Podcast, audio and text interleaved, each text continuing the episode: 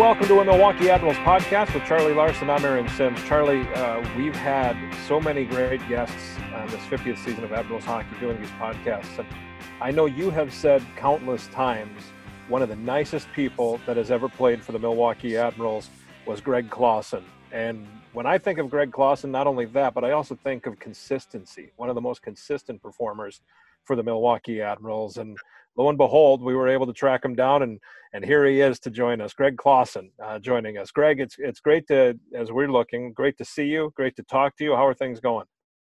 Uh, it's going pretty well, thank you. Good to see you guys too. And uh, yeah, it's the years go by, and now here we are, 2020. So it's nice to touch base back in Milwaukee. That's for sure. It's 14 years since you last played in Milwaukee, and it's about 11 or 12 since you last played in North America. Yeah, it's uh, unbelievable, and yeah, I guess I wouldn't have thought I was still playing last year, but the years just kept piling up, and yeah, it's been a while since I've been in North America. That's that's for sure. I mean, you were one of the last from that Calder Cup championship team. You and I think Brandon Segal, Scottie Upshall are about the last guys that were still playing professional hockey. That's that's crazy to think about that. How long? What like Aaron said, 14 years since you were been that you were left Milwaukee. Um, but you weren't uh, necessarily even a young guy when you left Milwaukee in 0506. Yeah, that's the thing. Like I actually didn't start pro hockey till I was 23 because I played junior till 20 and then I was two years in college and then turned pro 23 years old. So yeah, 03, 04 would have been, or sorry, 05, 06, I would have already been six years into pro. I would have been 29, almost going on 30 at that point. So, so yeah, I wasn't a young, a young kid at that time anyways when you signed, uh, you, you, had a, a, you mentioned you played juniors till 20 and then uh, move on to Merrimack College uh, and uh, play there for a couple of seasons. And then Nashville comes calling. Um, one, when did you realize you could be an NHL player? And two, how exciting was it to be in Nashville? I'm curious because it, I think it was their second season that their you infancy. ended up. Uh, yeah, they they're a brand new club trying to figure out which way they're going, and you're a brand new player, so to speak, with the NHL, trying to figure out which way your career is going. Yeah, to your to your first question, when did I think I could play in the NHL? Well, that took a while. I mean, honestly, up until my 19, 20 year old junior, did I really even think that I would continue playing hockey as a profession or as like into college? Actually, um, I saw some of my teammates going on to play college, and I figured, you know, I think I pair with them, and if I if I do things right here, I think I can get a scholarship and and maybe get an opportunity to play in the U.S. college. And then that happened, and then it wasn't until my my sophomore year of college, um, my assistant coach there at the time, one time at practice, he came up to me and he said, uh, "Yeah, there's some people coming to watch you play," and I still kind of just shrugged it off, thinking, "Yeah, you know, just pulling your really chain or trying to motivate looking, you, maybe, huh?" Exactly, but looking back in that New England area, there's a lot of hockey scouts around there. There's a lot of teams around there, so it's easy for guys to get to games. So, and then I had some agents start approaching me, and this is when things I guess started to get real. And then um, towards the end of my sophomore year, that's when I started getting some offers. And at that point, still you're you're obviously excited, but you're not thinking, oh, this is a sure shot to the NHL. That's that's 100%. So when I thought I could play in NHL was probably going into training camp in Nashville that first year because I had some experience the year before in Milwaukee after my sophomore year. I played 11 games with the Admirals in the IHL. Wasn't very successful, but just got my feet wet and kind of knew what to expect. And that I think took some of the nerves off going into training camp. And then that first training camp in Nashville, I did the rookie camp, full rookie camp, which I think I gained a lot of confidence doing that because I was a few years older than some of those rookies. I started playing well, and then it just it went right into training camp where I just kept scoring in, in Nashville's main camp, and then right through preseason, actually led the preseason in scoring that year for Nashville, was, which was unbelievable. And that's when, that's when I thought like, okay, I think I belong here, and I, I, I think I can play. It's a hypothetical, but you said that it took a while. It took a while for you to to get to college. It took a while for you to realize you could play in the NHL. I'm, you know, there are kids that are 14, 15 years old that are being pressured to sign wherever it may be, the Western League or or even into college. Uh, you know, I think 15 year olds, I think, is the limit, uh, is the cutoff now. But 15 year olds are being pressured to sign with colleges.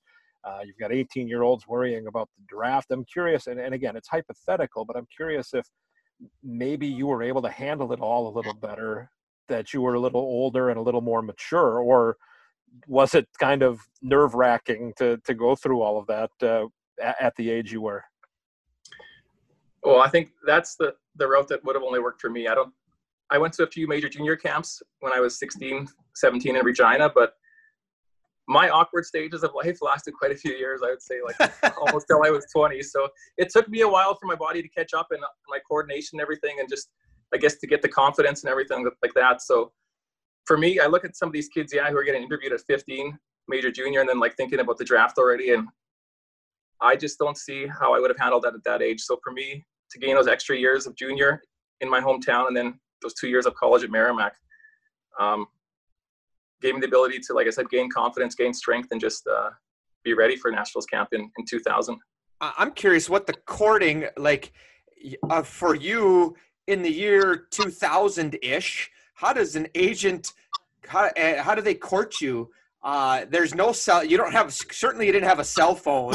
There's probably like in your dorm at Merrimack or at your off-campus apartment. There's probably one phone. You're probably living with six guys, and the calling card. Right. You, you, may or may not have gotten, you know, who knows? They call and say, is Greg there? No, he's not. And it's not like your, uh, you know, your buddies probably, oh, forgot to write that one down. Sorry. Like, how does that work? How does that process go?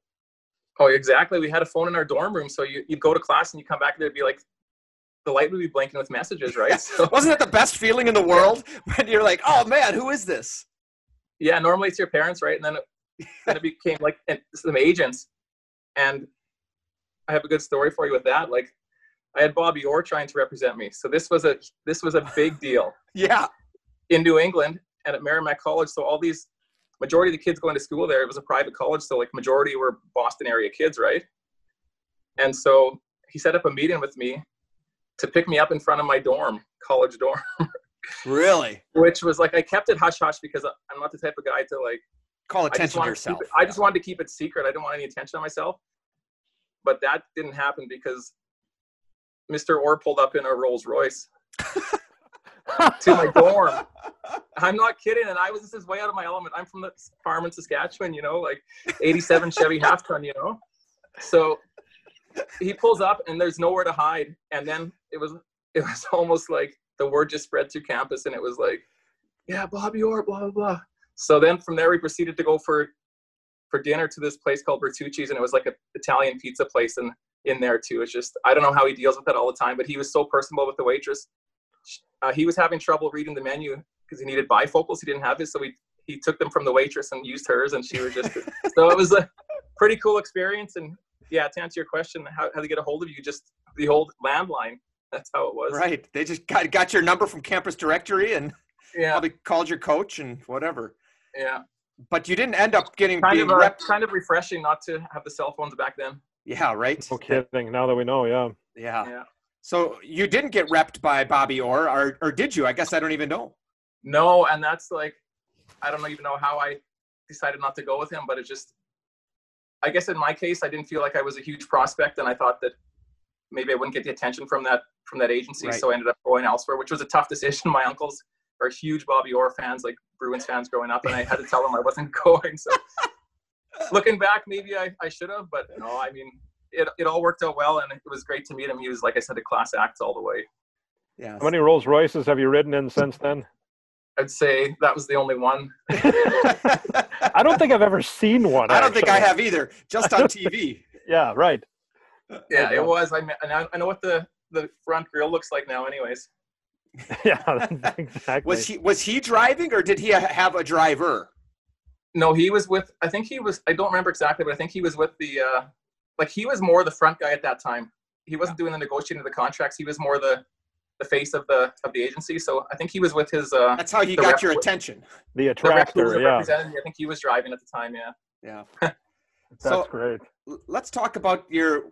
You know, you you play your sophomore year. You decide to go pro you end up uh, in Milwaukee because you're going to go, you're going to sign with Nashville. Uh, or you had probably had signed with Nashville. Uh, or had you signed your contract by the time you played with Milwaukee, or did they just say we'll do that after the season, or how did that work? No, I did sign my contract, but I think it was just a. It was an ATO. Like a PTO for the rest of that season to yeah. play play out the season in the IHL, and I just yeah, yeah I remember flying. I was in Montreal because it was it was the break for college, So my old junior teammate was living in Montreal.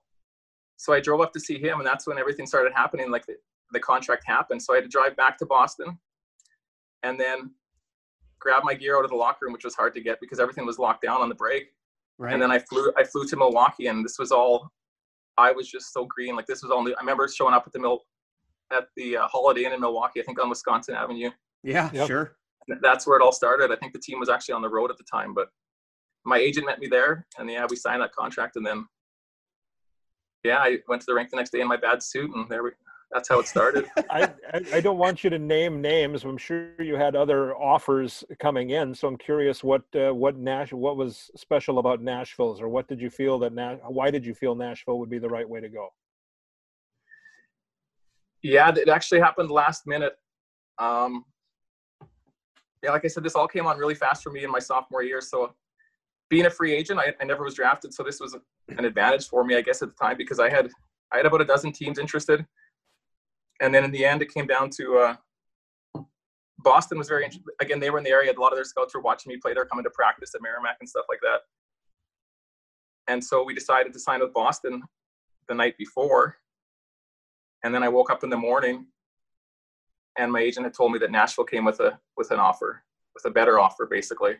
Okay. And when I sat down and thought about it, I thought maybe my opportunity was better there as Nashville was a newer organization.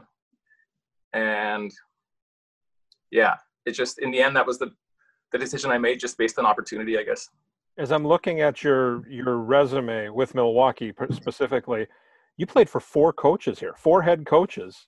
You had the end of Al Sims, you had Dave Allison, you had Peter Horacek, and you had Claude Noel in your time in Milwaukee. That's pretty amazing. And I think I had Claude the whole time through there. Pretty much, yeah. You're right. Every year, but every year, but with Peter, yeah. Every year, Yep. but with Peter. Yeah, and I think the Peter year I wasn't there very much. If I, or I'm not sure. Yeah, No, that might it have been your most games in the NHL. Yeah. Well, let's see. 01 02, 55 games in the NHL, 01 02. So Peter was 02 03. Okay, so yeah, I was with Peter more than yeah, yeah. Anyways, yeah, there was four coaches. Al was very brief. I remember him. He was a very stern coach coming in. My first pro pro coach. He was a little bit intimidating, but and then yeah. Former teammate of Bobby Orr, by the way. Oh, there you go. Oh, yeah. Hockey world is small. And then you said uh, next was Dave Allison. Dave Allison. Then Dave, Yeah. yep. I think I had Dave for two. That's when I wasn't there that one year very much. Yeah. I think I had Dave for parts of years. I got in a few car rides with Dave to Wilson Park to go over my game. What kind of stories were there? I mean, Dave Allison is seriously one of the great storytellers of all time. Well, yeah, that's all it was was stories, and it was more it was more philosophical than than hockey. Yeah. He would ask what your favorite movie was, and then then why was that your favorite movie? Like, how does it affect you, like philosophically, basically? so, anyways, yeah, and then he's I think he brought up Top Gun, and he's like, "You need to be Maverick. That's who you need to be." you know, so you know this is these are. And did you say, right? hey, but I want to be Goose? You know these are coming right from Dave, right? Yeah. So, Uh, we've heard that from a number of people that uh, you know Dave, especially Dave, uh, was very philosophical. And you look around the room after he may come in for a meeting or something like that, and you got fifteen or twenty guys looking at each other like, "What just happened there? Like, what, what was he? What was he talking about? What did he say?" Uh, Oh yeah, he was funny. Like Jonas Andersson, one of my good friends in the early days when I was in Milwaukee. Oh, the one thing he said to Jonas on the bench, Jonas and I la- laughed at it for years after. Jonas turned the puck over at the blue line. He came to the bench. Maybe you've heard this one, Charlie. and he said, uh, with a few expletives in there, but he said, "Who do you think you are, Tina Turnover?" and my and we were just like after the game we just well obviously for Jonas it was like you're a little bit like get off my back whatever. But then as time went on we we never laughed so hard so we repeated that line so many times. Tina turnover. Uh, I'm I'm curious what it was like for you when the first time you ca- came into the Admirals locker room as a professional, and you said Al Sims is pretty intimidating. Do you remember the other guys on the team that year, 89, 90? That's uh, 99 2000. Yeah. no yeah 90, sorry, I didn't mean to age you by a decade there.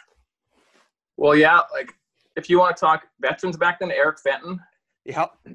Brent Peterson, Sure. who was who was great. I didn't I wasn't there very long, but he was always I don't know, he just kind of made me feel a little bit welcome. Like he said he was saying to me little things like, Hey, if you do things right, you'll have a long career. And this kind of just gave me the confidence. You know, he didn't have to be that way, but I remember him. Um, then there was like Barons Wig, Flipwitz, Yep. Goose, David Goslin. Yep. Mark Uh, Morrow Mason- was Morrow there. Mark Morrow was there, yeah. Mark Morrow. Chris Mason was the goalie. Yep.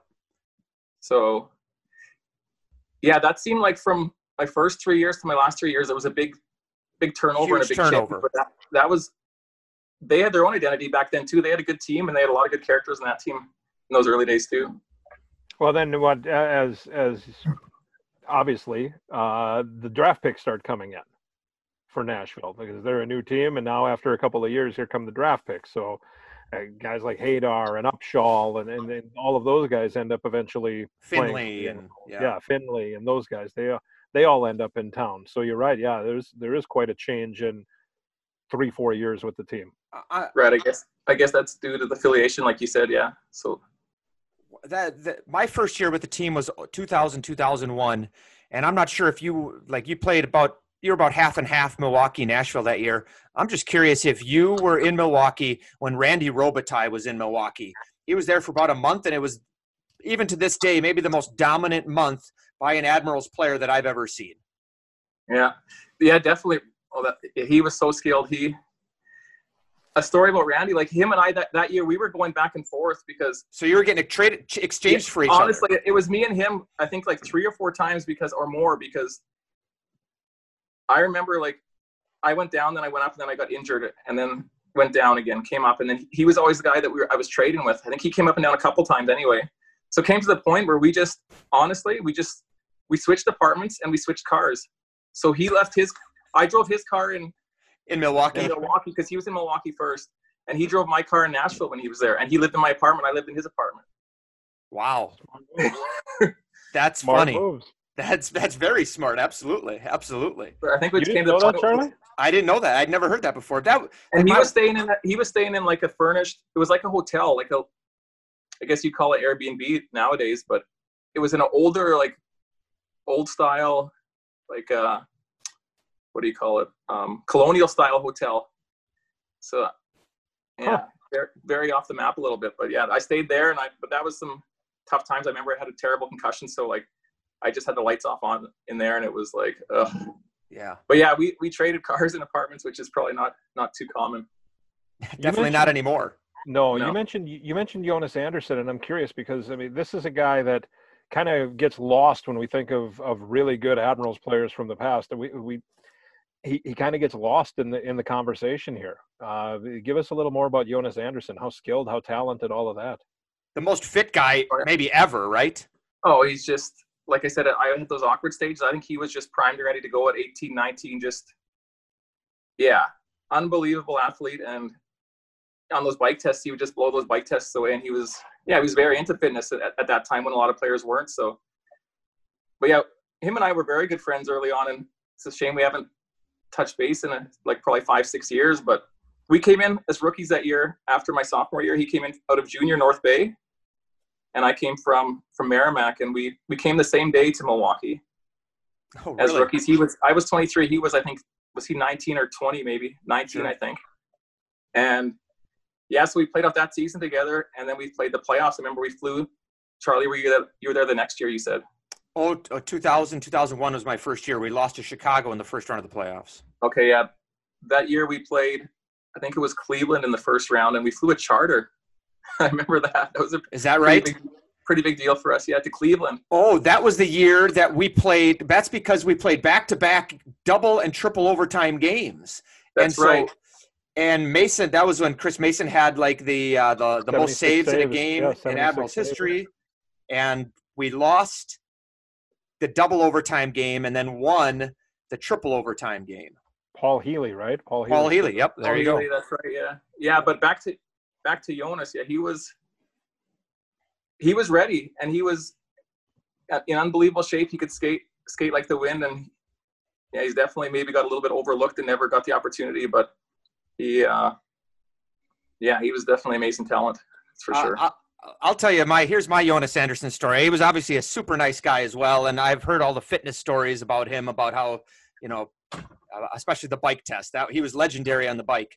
But he hurt his hand in training camp uh, in 0304, and it was my first year as the PR person, and uh, his battery was dead on his car, and so he said to me, hey, can you, can you, or I, made, he said to me, or I said to him, you need help or whatever? So I go out there to help him and I pull my car up and I got jumper cables and I said to him, hey, do you know what you're doing here?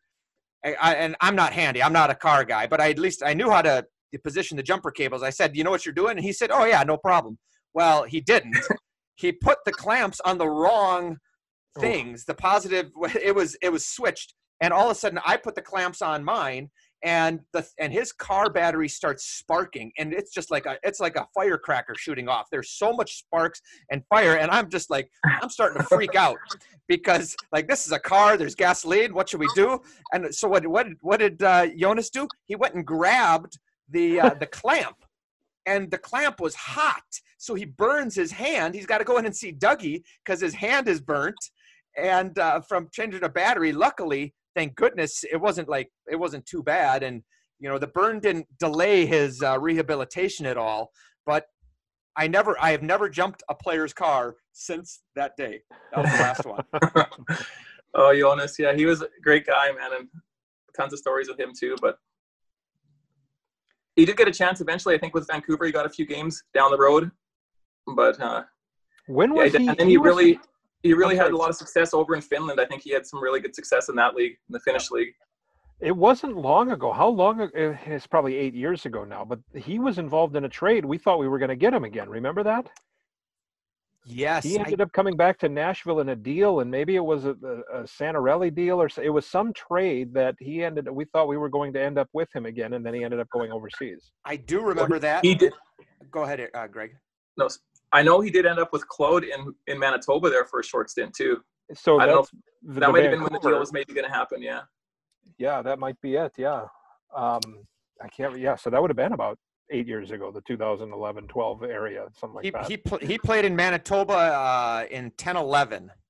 Click on um, show trades. what's that? Click on the show, trades. show trades. trades. Uh, yeah. you see what happens. Let's see. He got. Um, Okay, he was not traded in that year. Not at least to Vancouver or or, not, or Manitoba or from. He might have been an ATO guy. Um, okay. Or a PTO guy, not an ATO guy, but. So let's fast forward to that 0304 campaign, uh, Calder Cup championship season. We've talked to so many guys from that team. Uh, Brad Tiley, we had on the radio a few weeks ago.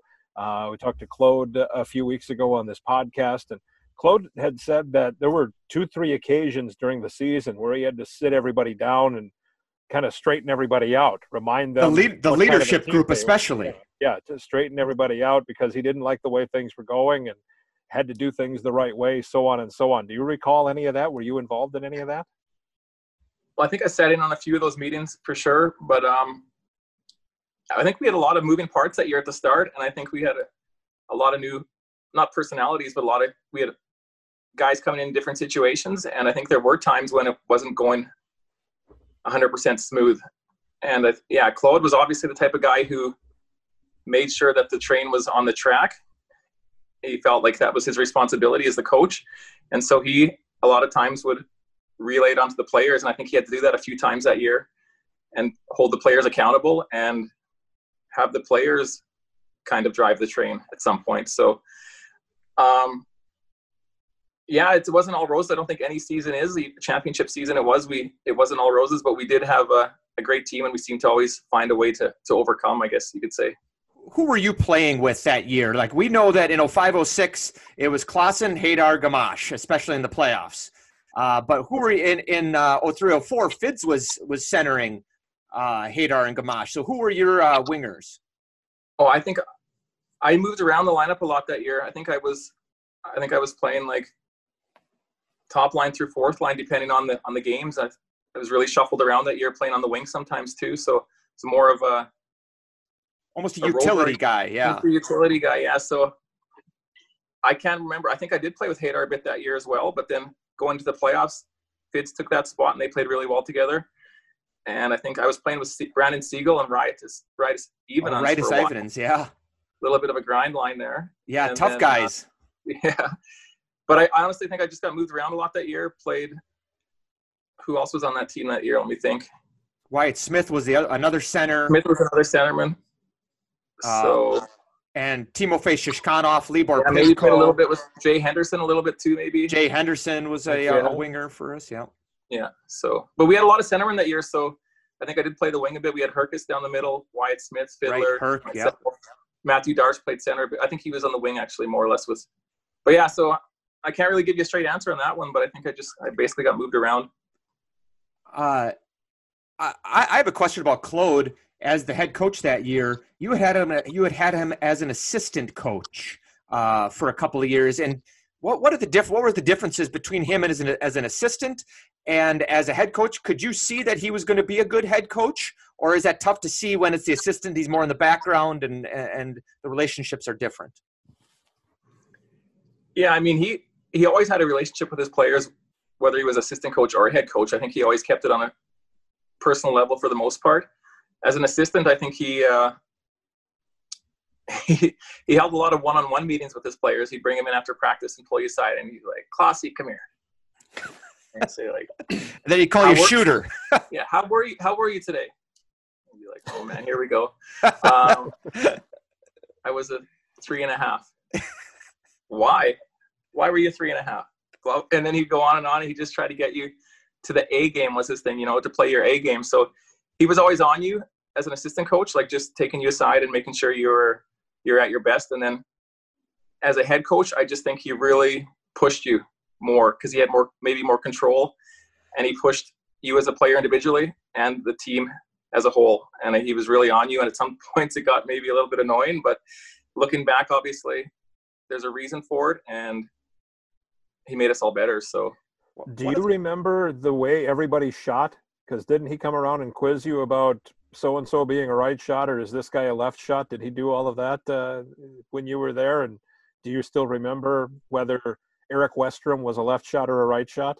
I would say Eric Westrum was a left shot. He was, yeah. yeah, okay. but yeah, I, see, I, don't. I don't. Kirby Law. Sorry. Kirby Law. How about Kirby Law for Houston? Another lefty. How about Don? Was right, he was a right shot. How about Don MacLean? Lefty. Yeah, Don MacLean was a lefty. Yeah, that's pretty good. Yeah, that's that's that is good. a couple years removed. Uh, uh, I don't remember him asking about the shots, but I remember having a lot of one-on-one meetings with him, and yeah, he, he pushed you, made you a better player. That's for sure. I remember. I can remember in 05, 06, That's the year I came back from. I played in Finland in the Finland lockout for a year. Yep. Yeah, and then I think we were on a little bit of a slide that 05, 06 year, and he called the team meeting, and he he basically went through the room and just confronted everyone and said like, and when he came to me, he said, he said, uh, "Can you play in the league? Can you still play in the leagues?" And I was like, "Whoa!" And I was like, I don't even know what I answered, but it really kind of gave me a wake up call and held me accountable. And I, I needed to prove to him that I could still play in the league at that point. And uh, so he knew how to push you, push the buttons, and I think uh, that's why he was a successful coach. You know along those lines i remember and i don't know I, I don't know that any other coach has done this but i remember him handing out um, like mid-season assessments. He wanted players to assess themselves and then he would see you know like you said how were you today? Three and a half. Well he would actually hand it out on paper and you would have to turn that in right? Did you did you do that? Yes. He had different tactics like that that's for sure. A lot of a lot of interaction with the players a lot of accountability so one of the other things he did, which I, I, I haven't seen a coach do that ever since, is he made every guy stand up in front of the room and give your bio. And you yes. had to bring pictures in. And I always thought that was a really cool thing to do. Really good way to get the group to know you as a person as opposed to just a, a, a hockey player. Uh, so do you remember what your bio was? What you did? 100%. 100% I agree. That was, that's a huge, a, a very good idea. I think it really brings the players together because a lot of times players just, I guess they talk about the day before or, or tomorrow's happening tomorrow, but they don't really dive into, unless you're really close friends with the players, you don't really dive into their, their history or where they're from or their family. So yeah, he made players get up in front of the room, give like a five minute talk about where they're from, how many brothers and sisters they have, what they're interested in, all this stuff. So if I ever do coach in the future, that's something I would definitely implement. I think it's I think it's pretty important. Um, as far as my bio, I do remember a story I told and got a pretty good laugh from the guys. So, but uh, it was just a little farm story I had about we had pigs on the farm back in the day, and uh, so we had to spread the he called spreading the pits because the pits is where all the manure stayed, right? Sure. So you have, you have to suck this into the tank, and you go out on the field, and you spread the manure onto the field. Mhm. So, and I always hated this coming home on the school bus because everyone could smell our farm smell like like so you get teased. like pig manure. Yeah. Yeah. You know. Anyways, so I was spreading manure, and in the back got plugged up in the back of the spreader. Oh, Oh. jeez. So I had to go. I had to go back there to try and fix this this problem, and I think I pulled the wrong pin, and it released. and I was covered, and I remember driving back into, back into the yard, and we had company who would come over. We're waiting in the driveway to me, just full of pig manure, and just my lips just. I didn't move my lips for I think the half hour straight into the shower. So I think the boys got a chuckle out of that one and just kind of gave them a little uh, a little bit of uh, idea where I came from. I guess came from the farm life, and uh, so yeah, those stories it lets guys know where you're from and, and what kind of family you have. And I think it just in the end it kind of brings you more together, and on on the ice it carries over. So You know, I had a friend of, uh, who grew up in a a town in southwestern Minnesota, Luverne, Minnesota, uh, and her dad on a pig farm. Or her dad was a banker, and but he grew up on a pig farm, and he always said when he'd smell the pig manure, he's just like he said, "That's the smell of money. That's the smell of money right there."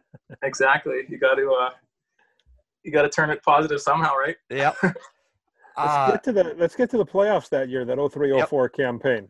Uh, seven games, six games, five games, four games as you went. Um, before that, when did you realize you had a special team that might do it? Um, the 0304, well, I think we just did we have 40 wins that year? I, I think we were close to 40 wins. I think 49, maybe 48. So you just you, you just get a sense when you're you're winning games repeatedly, or like you, you never lose more than a couple in a row. You start to you just gain this confidence where you, where you think we can we can beat any team in this league. And I think with the with the players we had there, it was almost almost the perfect mix for a championship team. We had we had guys who could calm the team down when needed to, and we had young guys with energy, and we had just players who who showed up. And I think as the season wore on, you kind of gain that confidence. And I, I think uh, a big thing for us was Chicago Wolves getting through them. I remember I never liked playing there for a few years, but I remember the owner of Milwaukee Tools came in our room. I think it was that year, yes, and he offered. I still have this, that. And he offered this was second round. He offered up this incentive that if we beat the Wolves, he's going to give us a, like power tools, Milwaukee power tools, like legit, You, like really you got your choice between a Milwaukee uh, sawzall or a, Yeah. or a, or a, or a uh, drill. a drill. Yeah. Yeah, and I got both because one of the players didn't want it, so I took both. I got and I gave it to my dad. He used it for years. The sawzall he loved. He's like, I love that Milwaukee tool, you know. So and so we obviously, yeah. So the story goes, we beat them in six games. We got these tools, and I don't know. I just think we got to the point where we felt we could beat any team in the league, and that's that's what you need. And and obviously you need bounces, you need goaltending, you need all that stuff. But a lot of it is the mental part, and we just got to the point where uh, we felt comfortable with each other and felt comfortable winning games. I, I've asked this to uh, every guy we've had from the team. Obviously, that game four, we were up big. Uh, eh, third period, you knew what was going to happen. What Wilkes-Barre, going- yeah. Yeah, in Wilkes-Barre. Uh, what were you thinking? What was going through your mind when you knew last five minutes? What we're going to be Calder Cup champions? Can you focus when you're out on your shifts? Uh, do you just want to be on the like Herc said? Herc said he he's a veteran, so he just told Claude, "I'm just going to stay. Just play the other guys." And uh, but did you have a thought like, "Oh, do I want to get in on the pile when this happens? Do I? Where do I want to be? Like, did you have a, a what, what's going through your head?" Well, it's, it's it was kind of nice to be in that position, being up For sure. seven, seven one, I think, or seven two was the final score, Yeah, and so you actually have a little bit more time to enjoy it. If you're going down to the wire, a one goal game, or in game seven or something like I was in a game seven in, in Germany in the DL, and it was that was that's a whole different story. But yeah, being up seven to one, seven to two, whatever it was, you you can enjoy it for the last couple of minutes, and you kind of yeah, I mean, you're just nudging your teammates and you're saying this is this is really happening. You know, we, have done it. It's a it's a long playoffs, four rounds, best of sevens, and and to actually know you're going to accomplish the feat, it's yeah, you're you don't mind the, if the clock runs slow at that point. Yeah, it's and it's it's mid June. Like you've been together for eight months. Oh, exactly. It's a it gets to be a long season, but in the end, it's if you can win the last game going into June, it's it's all worthwhile. Losing that last one, it's it's tough because you you battled so hard right till the end. But, but, but you had that, yeah, you had that experience two years later. We can we'll get to that certainly. Uh, yeah. I'm curious about what you went overseas to Finland for a year. Uh, how did that come about? Where was your contract up? And obviously, it was up. Or I should say, obviously, just a lockout thing. Yeah, it was, it was the lo- or was it just a lockout thing? Yeah, it was basically. The, I had a two-year contract and then another two-year contract. So I don't know if. Yeah, my contract was up. Okay. My contract was up. I think I maybe had the opportunity to come back. I'm not sure if I did, but I. At that point in my career, I was.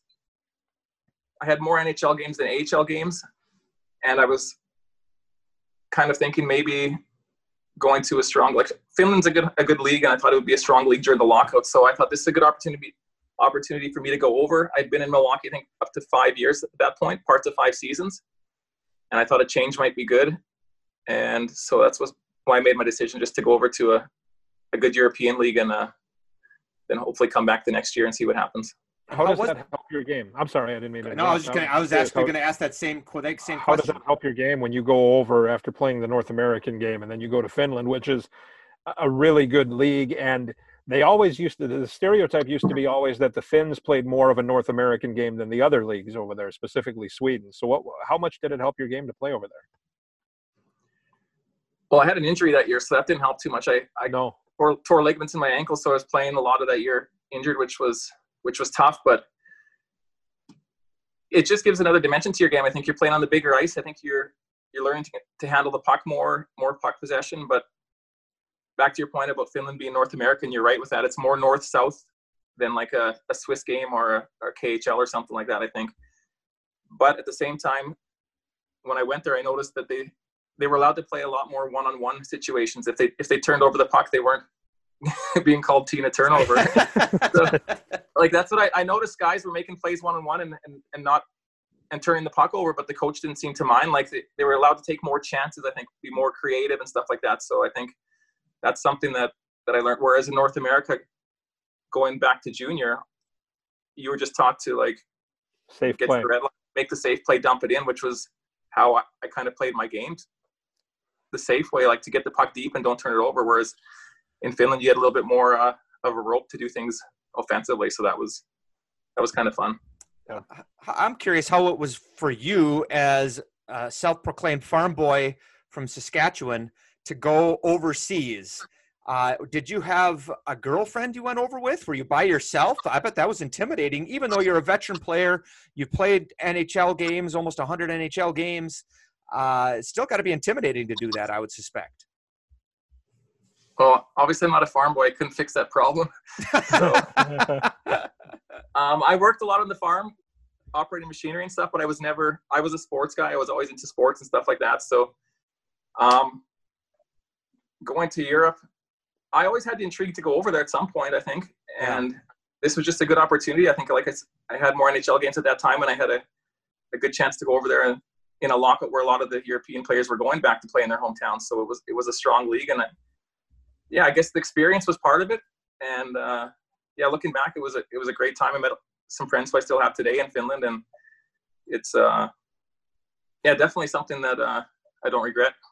You you spoke about the difference from the IHL days and then that 0304 the, the turnover that you had and then you you're you're gone just one year and then even from 0304 to 0506 when you come back the turnover is incredible eh, finley is still around but and Haydar is still around but there there aren't a heck of a lot of guys that are still around from that 0304 team two years later yeah exactly um it was that 03, 04 year. I think that that's when all the the signed players came in, if I'm correct, like Hutch, Hut, Haydar.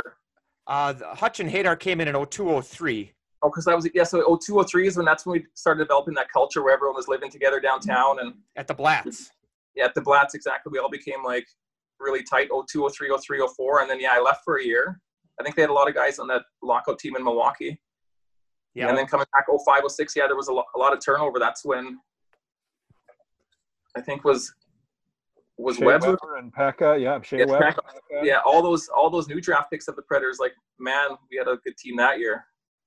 If you look at the lineup, like all the all the guys that went to have big NHL careers, like Webbs, Ke- Kevin Klein played a long time Kevin in the Klein. NHL. I mean, our se- the second line in the playoffs was Peverley and Tootoo and Upshall. That's a, that's probably 2,000 games in the NHL between those three. Well, yeah, exactly. Pekka, Pekka in goal, and then it's like, yeah, um, Yeah, you had You're right, Aaron. That was a big that was a big turnover that year, but it seemed it seemed like that turnover to 05, 06, it seemed like they came in just transitioned right in with the team and the team was I would say just as close that year, if not closer than 03, 04. I think it was younger, so guys were a little bit spending more time together in a way at the Blatz.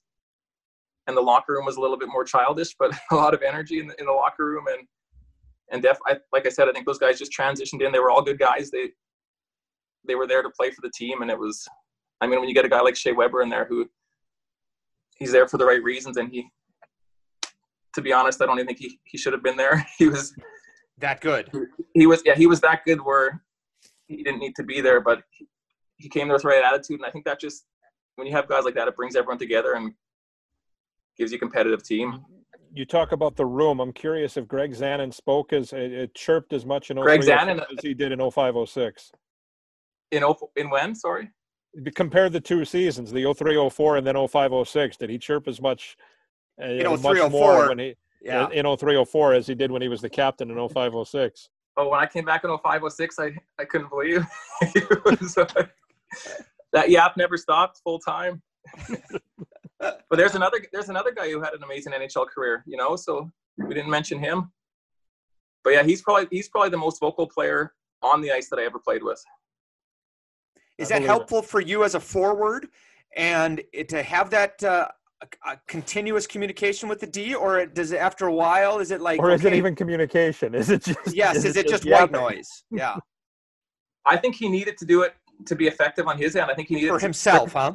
for himself to stay in the game like yeah as a, as a teammate i think it's was a little little much i think he knew where he was by the time the 2030 game mark came along but i think honestly it was for his benefit and obviously it's helping the goalie and his d partner more than the forwards i would say but yeah i think that just became part of his game and and made him effective Yeah. Uh, I want to talk about, uh, and I'm sure Aaron, I, I would imagine you do too. Let's go right to the first series of the 0506 playoffs against Iowa when uh, Tootoo, Upshall, Pekka, uh, Weber, they're all up in Nashville. And we're down, we, uh, and Brian fin- fin- Finley gets hurt.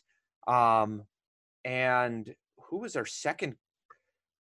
Uh, and we brought in Jake Moreland to play goalie and another guy, um, Martin Saint. No, uh, oh yeah if you look at some of those rosters it's back in those ahl ihl days sometimes there'd be like 70 players on a roster yeah, just tons of them. Anyways, uh, it's uh, you know, first of all, you and Haydar and Gamache, prob- I, I I think you probably played about 50 minutes a night in those games. It always seemed like if there was a whistle stop, you guys were in the game. Uh, did it feel that way to you? But then I really want to get to like Game Seven of that of that series and how much you remember from uh, from Game Seven and having Jake Moreland in goal. Finley's hurt. Like we just got beat in Game Six. What's going through your head? That's a lot. Uh, that was a that's a very uh, multifaceted question I just gave you. By the way, uh, real quick, the backup goalie was Kevin St. Pierre. Kevin St. Pierre. Kevin St. Pierre. Okay, and then didn't we have uh, Chris Zach Wagner play a game for us, our, our athletic Uh, trainer? He he was the backup. He was the he- backup. he was Okay, the backup. He took he took warm ups, and I I I have a, a distinct memory of him taking warm ups and taking about five shots. All glove side, everyone. His glove was about three seconds late. the The puck was through the, practically through the net before his glove went up. I, I got a good kick We, out should, we shouldn't have been selling that in warm up, should we? yeah, right. Um, your question, okay. Iowa series, yes, they went seven games. Um, I I don't remember being overly. I mean, obviously, you're concerned when you have a when Finner got injured, right? Because Finner Finner was a good goalie. He played well for us a lot that year, and so when he went down, and like you said, Pekka was up in Nashville at the, at the time, so it's a concern. But it, it just didn't seem like Jake. I think if you knew Jake, he was he wasn't there much, but he was just a calm, kind of cool, collective goalie. He just kind of went in there, did his thing, and wasn't didn't seem too rattled. So when you saw him being calm, I think it just kind of went through the team, and we all just played for him, and we tried to protect him as much as possible. And I think it just, yeah, maybe we got some bounces, and we ended up finishing off that series in seven and, and moved on. But I really don't think there was a lot of panic when maybe there there could have been or should have been, but maybe that is credit to, credit to Jake being a pretty calm in the net. And and credit to you guys And I being a think he made a, team. I think he made a lot of saves that game. Like I think he was in the 35 30. save mark. 32 saves, 32 out of 33. Yeah, so yeah, he was a bit, he doesn't get any credit maybe for that, but that's a, that's a huge game for him to come in. Did he play? I think one more than that actually. he had He played, played, a little six. bit in game six. Yeah, he Yeah. played a little in game six. Um, yeah, that Iowa roster, Mike Smith was the goalie. Obviously played. Is he? I think he's still playing, right? He was with uh, Cal- uh, Calgary or Edmonton. Calgary. He was in. Yeah, he was in, now in Edmonton this year. Yeah. Uh, Kyle Brodziak was on that team. Loui Eriksson, uh, Toby Peterson, uh, David Oliver, B.J. Crombeen. I mean, there was some NHL. Krys Barch, a lot of NHL guys on that club. Dave Uh, Allison was Admirals. coaching. Dave Dave Allison was the coach. Was the coach, yeah. Of course, Yeah, the I- Admirals. Listen to this Admirals lineup there: uh, Steve Lindgren, Greg Zanon, Kevin Klein, Gamache, Paul Brown, Segal, Barry, Brookbank, Haydar, Classen, Tootoo, Sean McAslan, uh, Libor Pivko, Stortini, Durno, Nathan Lutz, Rich Peverley, Scott May, and Jake Moreland. That's pretty good. That's a pretty Yeah, good lineup. Look at Brooke. I can't believe I forgot Brookie. Yeah. There you Another Stanley, guy who went on Stanley Cup seven- champion. Stanley Cup champion. Yeah, I actually saw Brookie last year in Berlin in, in Germany. He was there with the with the Blackhawks, assistant coach. They played the Berlin club in a preseason game. So Did we you? went out for for a few pops. It was good to see him. Yeah. Nice. Yeah, that's awesome. That's awesome. Uh, that game seven started off a run uh, that tied an AHL record, I believe, for most consecutive wins in the postseason, ten. Um, And like you guys were just rolling. That was a uh, obviously you got back. We got back Tootoo for game seven, and you got back Upshall, and we got back Weber and Pekka, and that just was like, let's go, boys. Here we go. That was a really good team, and I'm sure you guys felt the momentum. And we've also had guys tell us that was the most fun they've ever had playing hockey in that postseason. Like not just on the ice, but like the guys were so close off the ice. He had so much fun, and there was so much dead time because of Yeah. building availability uh, that it was just like it was almost magical.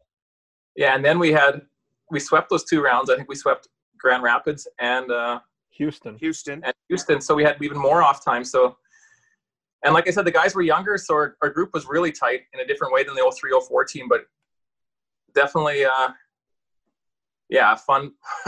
I mean, winning solves all the problems, right? So when you're winning games, we were we were having a great time, and I'm sure a lot of those guys will, even some of those NHL guys will say that that was uh, one of their most memorable runs, even not being in the NHL for them, but The uh, definitely definitely a strong team and it's it's a shame we, we couldn't pull it off that year we just somehow ran out of gas or in the in the last couple of games their No, I- games I remember asking. I remember asking Brookie, and he said we just had too much time off. Just couldn't stay in a rhythm because it was just too much time between games, right, especially Yeah, especially even between games two and three, right. from Milwaukee who did, to who did Hershey. Hershey play in the third round do you remember Portland. Portland, Portland, they- Anaheim, Corey Perry, and those guys Yeah, and Getzlaf played in that in that playoffs, if I'm not mistaken. for Portland. Yeah, Yeah, that that game also, I if I'm not mistaken, game five uh, of that series, whoever's up three to two, uh, or game six, whoever's up three to two, lost, and they had to wait five days to play game seven. So that was even that was even longer uh, for us to be off. yeah i remember i think we listened to that game set was it a game seven against hershey did they play portland Yeah. game seven Portland Hershey Yeah, game seven. we were listening in our apartment there was five or six of us listening to the game on the radio and i think it went right down to the wire that game so we didn't know who we were playing right till the i'm not sure if it went to overtime but we I- thought that we thought we'd be playing portland because they had the they had the Getzlaf perry and all those guys on there so Yeah, uh, I think Hershey he was be, no slouch. Was no slouch either. They they had Well, they- Chris- and Kris Beech. Probably the difference in the series, right? yeah, Kris Beech was amazing that that series. And who was on the, the D there? That um, Mike Green. Lawrence Nycholat, uh, Green Green Mike played a game, but not many. Um, Okay. by the way, that uh, that Portland Hershey series was five four in overtime. Eric Fehr Yeah, it was- scored the scored Eric middle. Fehr, which nine he's a pretty minutes good player, huh? Eric Fehr. They had Steckel. So Dave that did go Steckel. to overtime. Dave Yeah. Steckel, yeah, yeah. No, that Yeah, was a good club. There's no doubt that was a good club. Yeah. And then their goalie, their goalie really played well. The Cassivi. I think there was because we were up two one in that in that final series, and Right. so we did have some confidence. I never liked that format, the the two three two, Right. because if I mean I think we did did we split? Yeah, we split at home games one and two, Yep. but then you go in there for three games, so you re- you got to got to take one for sure, obviously. And we won game three, I think 2 0, but then we had another four days off, I think, in a row. yeah, my Uh, dad came down for that for that series. He came to Hershey, and remember we went to like that chocolate plant. I think three days in a row. Yeah, we had an off time. I think we were there for like a week, weren't we, for three games or something yeah, like that? to, and and went to Hershey Park for a. Uh, yeah. Between between just just to for clarification's sake, uh, game two in Milwaukee was Saturday, June third. Game three in Hershey was Saturday, June tenth. oh my gosh! Yeah. When, when was game four? Uh, then it was quickly. It was 10, the tenth, eleventh, thirteenth, and fifteenth. Oh, Back in. Milwaukee on the fifteenth. Okay, But it, maybe it went quick after that. But it was June third to June tenth. So we must have gone out early, and that's when we went to uh, Right, right. to Hershey You Park. did go out. You did go out early because I had a personal matter that I had to stay behind. I could not make the trip right. uh, out to Hershey. So yeah, that's uh, that's exactly what it was. The team left a couple days early. Yeah. So we don't win that series. Uh, 0506 season is done. What's going through your head? What is your, you know, you're a free agent. Um, and so what, what, what happened and, you know, to take you out of Milwaukee, take you out of Nashville, did you want a, a change of scenery? How, how did that come about? Oh man. Um, yeah. Well, at that point, so aside from the one year in Finland, I had been with Nashville since. Well, I signed in. I guess Spring if you count 2000, 99, yeah. signed after my college season. I was there for seven years. I guess six, seven years. Right. And at that point, I wasn't in their plans anymore. I hadn't played in Nashville for I think three years at that point, but they kept they kept qualifying me every year because they had my, they had my rights until I was 29 because I signed Oh my gosh. in the CBA. There was in the CBA there was some rule there if you sign after your 22nd birthday or something, or then the team has your you can't become a free agent until 29 years old. So they had my rights till 29, and they did keep qualifying me each year, and so I was I was maybe stuck in a little bit of a rut there, and I just thought it was time time to get out, and so that's when I went to to, to Germany, Yep. to Hamburg to play in the DEL, and and you must have had i mean you played in other places besides the del besides germany but you must have really liked it there because you spent a lot of seasons uh, in in that league. Is that uh, is that a fair thing to say? Well, yeah, I went there the first time in 06, 07, and then I went back full time in 11, 12, or something like that. So I did come back to North America again after. Right. For a year and a half, I think, and then until, yeah, I came back when I became a free agent again. I came back to North America at, at 29 or whatever, 30 to give it one more shot. And then uh, after playing in Germany, I played one year in Switzerland as well. And then after playing, going back to Germany, I was playing another one season, and the one, the one manager there said to me, he's like, "Classen, that's a that's a German name. Maybe you can get a passport." and honestly, for some reason, I didn't even think about it up to that point because it is a huge advantage for a player because then you're not considered an import, right? Yeah. Right and I knew my grandfather was born in Germany, so I ended up. My father was also born German because my grandfather was my father was born in German in Canada, sorry, but to a German father. So so he had german citizenship yeah, so I got it through the bloodlines, and then I got my passport, and then that's basically why I stayed in Germany is because so you wouldn't number one, count number against one, the you're a- import you're I a rule. enjoyed, I enjoyed Germany a lot, and number two, it was the best opportunity to keep playing hockey. So, So- you're a citizen of? Are you a citizen of Canada, of Germany, and of the U.S.? No, I'm a I'm a dual Canadian German citizen. Canadian German. Okay. Yeah, Canadian German. That's that's great. yeah. So at, at the time, I didn't even think of it, which is now a lot of guys are taking that route. If they can get the German passport, it's a huge advantage. But I didn't even. The guy brought it up to me, and then I was like, hmm, maybe I should try. So and now, when you actually look at it, I it's a European passport, not just a German, right? It's a European Union passport. So essentially, I could I could work anywhere in the European Union. I was going to ask you about about not only work, but I mean, could you represent? You could represent Germany in the Olympics then, or something like that, right? National tournaments and such. Yeah, I like I. Yeah, I have the German pass, so exactly I could. I think at the stage that I got there, I was like into my 32, 33 years old. Mm-hmm when I started being over there full time, and I think I was uh, a little bit off the radar. If I would have maybe gone over at 25 or 26, maybe I would have had that opportunity. Not yeah. sure. A guy you played with in Germany, who, John Tripp. No, uh, nope. I'm thinking a, a you name. were quick with that. Yeah. No, because was... I was thinking because John Tripp did play for the German Olympic team. Played for the Olympics, yeah. Yeah. yeah. No, I, I'm a guy who, who you probably maybe played against in college and then played for very successfully with the Admirals was Darren Haydar, who probably is one of I would assume is one of your best friends to this day. Um, can you just talk a little bit about your relationship with him and? Uh, uh, and, and you sent such a nice message. I mean that I, that literally people saw they that. They were crying. This family was just in tears. Yeah, yeah, his family was just in tears. Oh, that's yeah. Have we not brought up Haydar yet? we have not. We've mentioned him like tangentially, but not really besides yeah. that. Well, yeah, obviously. No, I mean, yeah, mini. It's we go back a long time to the like you said, Aaron, the 0203. But we played college against each other before that. UNH. I was going to ask you that. Yeah. But the well, first time we met was we yeah. both were on the all rook, hockey East all rookie team and we met at the banquet that night. That was the first time I met him, and then it's here we are, 20, 21 years, 22 years later. But no, that family's had a huge, has been a huge part of my career, and our parents were friends. Our moms would come down to Milwaukee and they would stay with us and cook for like a lot of the team and stuff like that. And they they were at the Wilkes-Barre game for the final there in Wilkes-Barre I, championship. Obviously, we have an awesome picture of you and your mom and Darren and his mom. I think maybe both of your mom and his mom, or one of you, is smoking a cigar. Uh, but in the locker room afterwards with I the Cup. That might be Pauline. Pauline I think it was. Yeah. yeah. So no, and then my parents went to visit them in Toronto. I think a few times, and actually that Wilkes-Barre game, my mom, I don't know where she flew into, like Cincinnati or something crazy like that, and the Haydars managed to pick her up at the airport and drive her onto Wilkes-Barre for that game four. Wow. So is that right? Wow. And then, yeah, and then we. uh like you said, Charlie, we met up again in it was 14, 15 maybe. I got a call from from Minnie.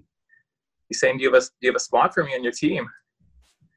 And I was a little bit surprised because I was playing in the second league at this time, and and I was like, "Oh yeah, we could we could use you, yes, like definitely."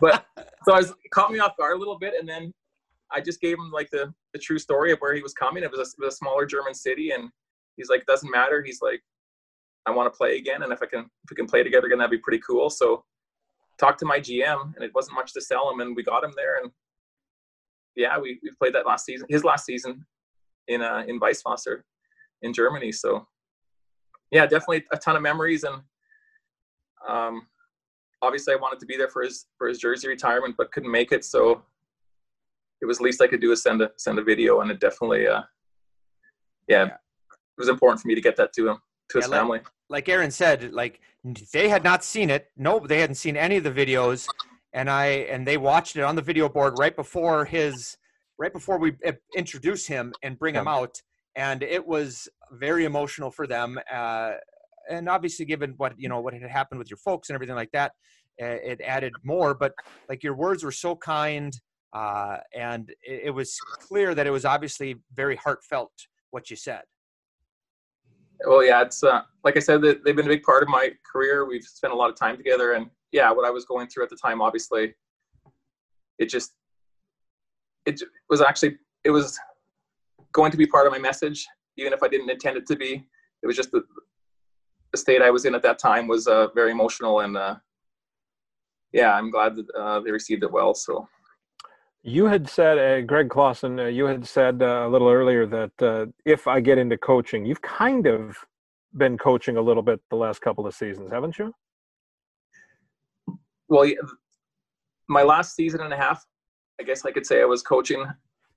My second in 17, 18, I was going to retire, and then I got a call from from a coach in the in, in the Oberliga in Germany in Rostock, and I was living in Berlin at the time, thinking I was done hockey, and he said, "I understand you're in Berlin. It's not far from from Rostock here.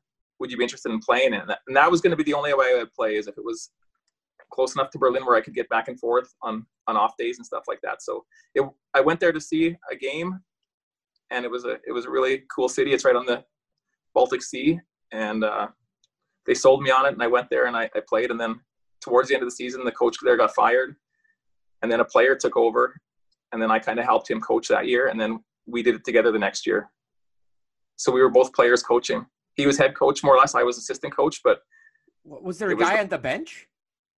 We had to have a guy on the bench. Just we, there has to be someone with a a suit coaching a coaching license. In yeah. Germany, it's called a coaching license with the A letter on it.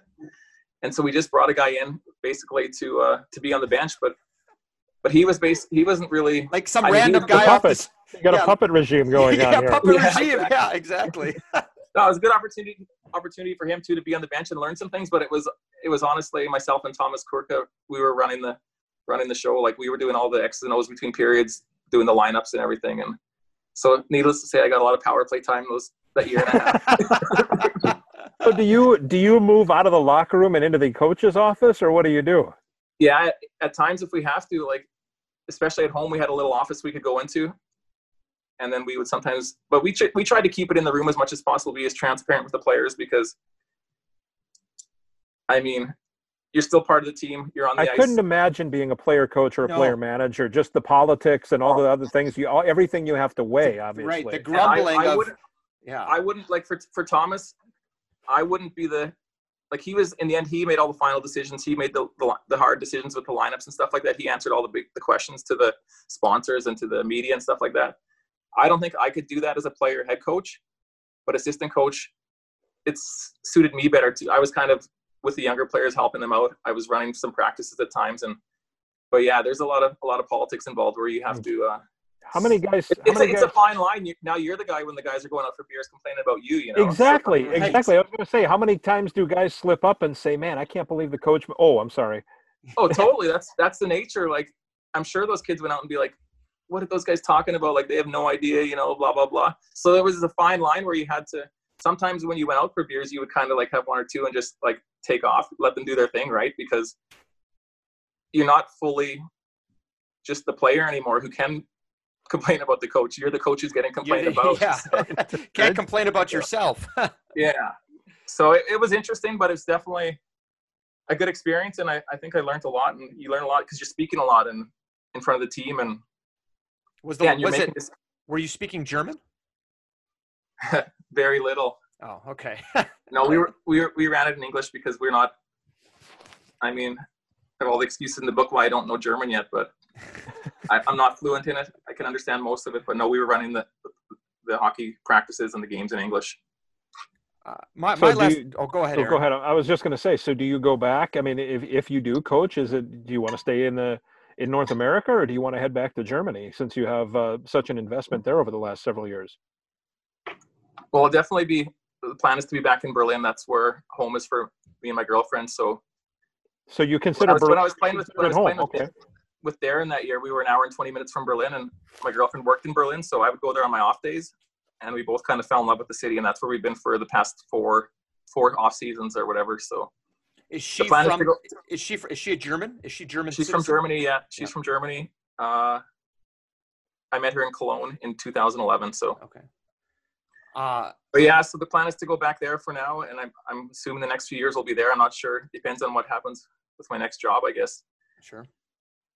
So my last question for you is: uh, uh, You've obviously got some some wanderlust in you because one of my favorite Instagram accounts to follow, especially after your season was done, was you and and these trips you would take through Europe and through the Alps and uh, like just this go- just these gorgeous places. And I want to know what your favorite place to travel is. Not not necessarily not to play yeah. hockey, just to travel. Like, wow, this is so cool. Yeah, that's the definitely the benefit of playing in Europe. You get you get two breaks a year, a November break and a February break, where you get a week to because they shut down for the national team tournaments.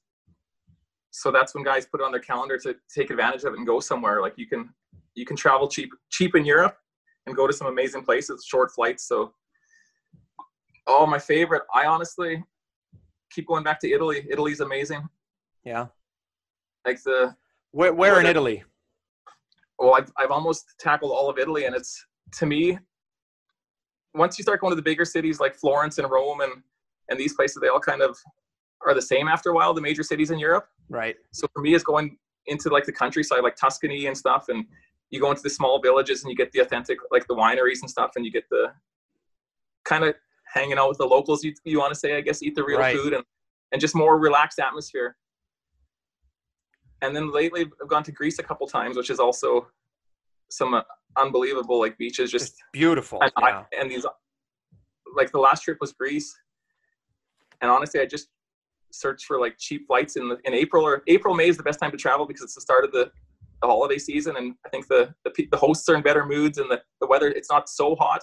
Yeah. And and the hotels are cheap and stuff like that. So uh, we just found this island in Greece with like a 70 year old flight, and we found this Airbnb for unbelievable price. We had the whole place to ourselves. So Greece is, is on the map now too. But nice. I don't know with my next job if we'll get so much time off. So we'll see. Yeah. Do you have Do you have something lined up? You say your ne- You've said you've referred to that your next job a couple of times. Do you have anything lined up? No, nothing. Nothing lined up. Um, I mean, I'm possibly coaching, but it's. I don't think I need to be in hockey. The last uh, the last four or five years of my career, I've, I've been getting into some like alternative investments type things, like some real sure. estate stuff, and sure, and that's kind of what is my passion now to to research that stuff and try to uh, try to move forward doing that and and possibly coaching. So we'll see what happens. As we close this here, we like to always ask guys. Um, when you think of your time in Milwaukee, what comes to mind? Milwaukee. Oh man, there's so many stories, but I just think the memories of like being with guys in a in a team atmosphere, coming to the rink, especially those last years winning, and just having a, a good vibe coming to the rink. I remember walking in every day to the Bradley Center, seeing Joe at the front there, security. Joe Young, yep yeah, Joe would always give us a little chat there at the front, and just obviously McGillicuddy's. Um, I don't know, just the names like Phil Wittliff in the early years, the Pettit family, the Bradley Center, Miller Park, Water Street, Brady Street. There's just it goes on and on. Um, it honestly, some of the best memories in my career. I was there, like I said, parts of six seasons, I guess. So I spent a lot of time there between there and then I've spent three years in Cologne, Germany. Those are my longest stops, but definitely a place I want to get back to. And I didn't answer one thing about Milwaukee, did I? I, said many there, but that's, that's okay. Right. Yeah, I think it's. I just think answer. all those, all those, uh, living downtown and just being right in the mix, being able to walk to the rink and go grab a beer, at McGillicuddy's in ten minutes or whatever, and just, yeah, it was a it was a great place to play and place I need to get back to one of these days. Well, we'd love to see you. There's no doubt about that. And we uh, we can't thank you enough. You gave us a lot of time here. We really appreciate it. Uh, it it's great to talk to you. Great to see you. Uh, all the best to, to you and your family. Stay well, buddy. All right. Appreciate it. Nice to see you guys. Take care. Thanks, Greg. All right. Greg Classen joining us. Uh, that'll wrap up a Milwaukee Admirals podcast. Thanks for listening.